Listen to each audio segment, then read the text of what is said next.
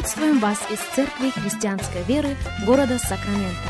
Мы молимся о том, чтобы последующие 15 минут послужили вашему назиданию и духовному утверждению. Присоединяйтесь к нашему эфиру, как пастор Сергей Головей предлагает вашему вниманию передачу «Настоящая истина». Еще раз мы говорим добро пожаловать всем, кто присоединяется к нашему эфиру. Здравствуйте, меня зовут Сергей Головей. Из Церкви Христианской Веры мы приходим к вам. Рады возможности встретиться вместе с вами, рады возможности провести вместе с вами последующих несколько минут, как сегодня мы продолжаем наш разговор на тему Евангелия Царствия. Наш базовый текст остается тем же, а именно Евангелие Марка, первая глава. Евангелие Марка, глава первая, и вашему вниманию два стиха, 14 и 15. Слово Божье говорит так. «После же того, как предан был Иоанн, пришел Иисус в Галилею, проповедуя Евангелие Царствия Божия, и говоря, что исполнилось время и приблизилось Царство Божие. Покайтесь и веруйте в Евангелие». Христос, и мы повторяем это далеко не первый раз, возвращается из Иудеи в Галилею, в местность, где он был воспитан, в местность, где он вырастал, и из селения в селение, из города в город он направляется с проповедью Евангелия Царствия. При этом он утверждает, время исполнилось, Царствие Божие, более того, ожидаемое вами Царствие приблизилось покайтесь и веруйте в Евангелие. Согласитесь, что Евангелие Царствия – это довольно противоречивая тема. Чтобы избежать этих противоречий и кривотолков, мы должны повториться в одной простой детали. Евангелие Царствия предусматривает определенный уровень духовной зрелости. Я повторю это еще раз. Евангелие Царствия или проповедь Евангелия Царствия предусматривает определенный уровень духовной зрелости. Если зрелость отсутствует, то мы рискуем и рискуем очень многим, в том числе и религиозными спекуляциями в этом вопросе.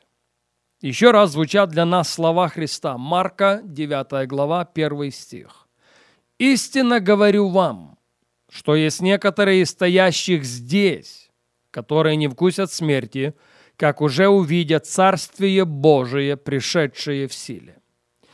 Итак, Царствие Божье, согласно прочитанного стиха, как до смерти, так и после воскресения. Повторю это еще раз.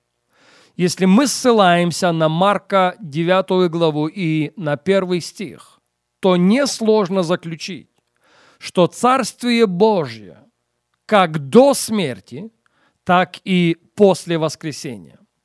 Другими словами, Царствие Божье как здесь, здесь на земле, так и там, там на небе.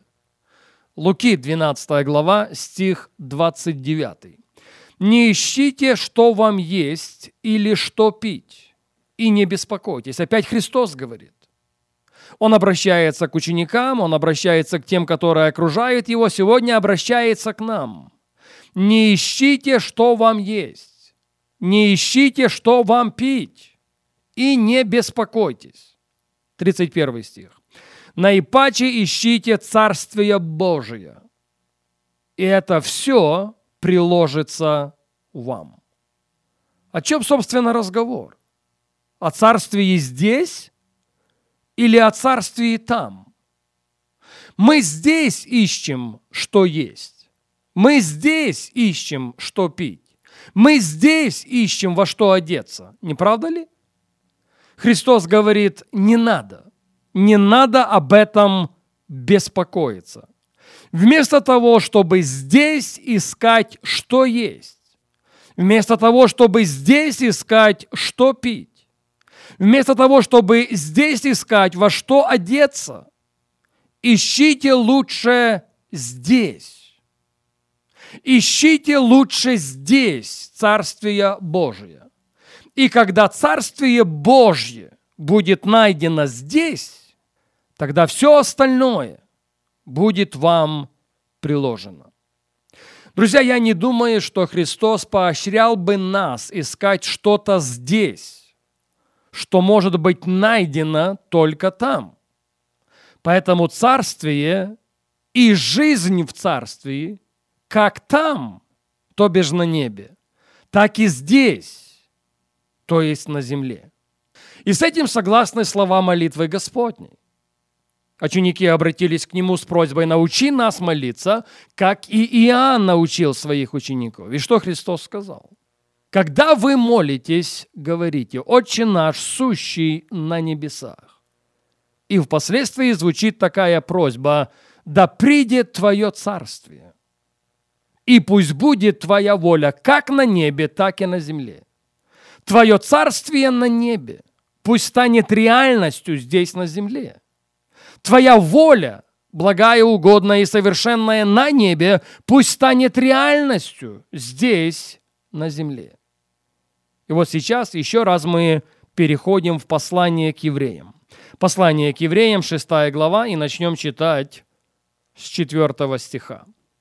«Ибо невозможно однажды просвещенных и вкусивших дара небесного, и соделавшихся причастниками Духа Святого, и вкусивших благого глагола Божия и сил будущего века, и отпадших опять обновлять покаянием, когда они снова распинают себе Сына Божия и ругаются Ему. Я не намерен что-либо вырывать из этого текста. Но давайте внимательно посмотрим на эти слова. Потому что в этих стихах, в прочитанных нами стихах, автор послания к евреям ведет речь о какой-то группе людей. И среди всего прочего он характеризует их следующими словами. Во-первых, это люди, однажды просвещенные. Во-вторых, это люди, вкусившие дара небесного. В-третьих, это люди, соделавшиеся причастниками Духа Святого. В-четвертых, это люди, вкусившие благого глагола Божия. И в-пятых, эти люди вкусили, слушайте внимательно, сил будущего века. Но сила будущего века – это удел далеко не всех.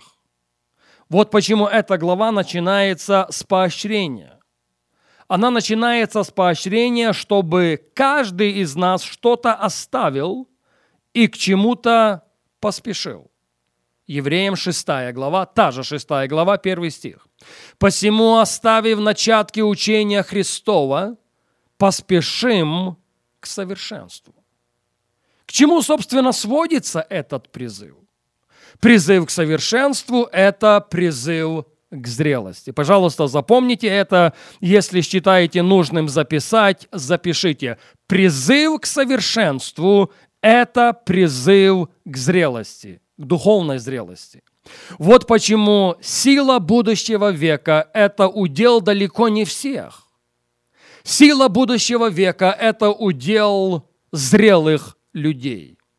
Собственно, царствие, царствие здесь на земле, царствие, пришедшее в силе, это в равной мере удел зрелых людей или совершенных людей. И призыв к совершенству, призыв к зрелости прописан практически каждым автором Нового Завета.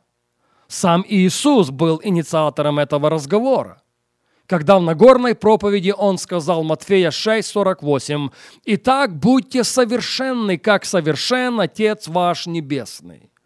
Будьте зрелыми, другими словами.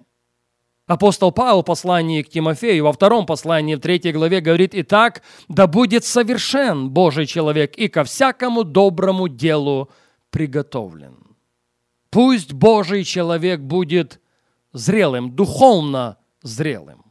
Потому что духовно зрелым людям принадлежит, потому что духовно зрелым людям заповедано царствие, царствие Божье, повторяю далеко не первый раз, пришедшее в силе. И когда Христос делегировал нам царство, когда Он пообещал нам его, расчет не был сделан, что мы в этом царстве будем ссылаться на свой интеллект, на свои способности или на свои силы. Нет. Вот почему вдобавок к этому Он дает нам возможность вкусить сил будущего века, чтобы в Царстве, в Царстве Божьем принести плод во славу великого имени Господа нашего Иисуса Христа. И мы возвратимся к этой мысли на нашей следующей программе.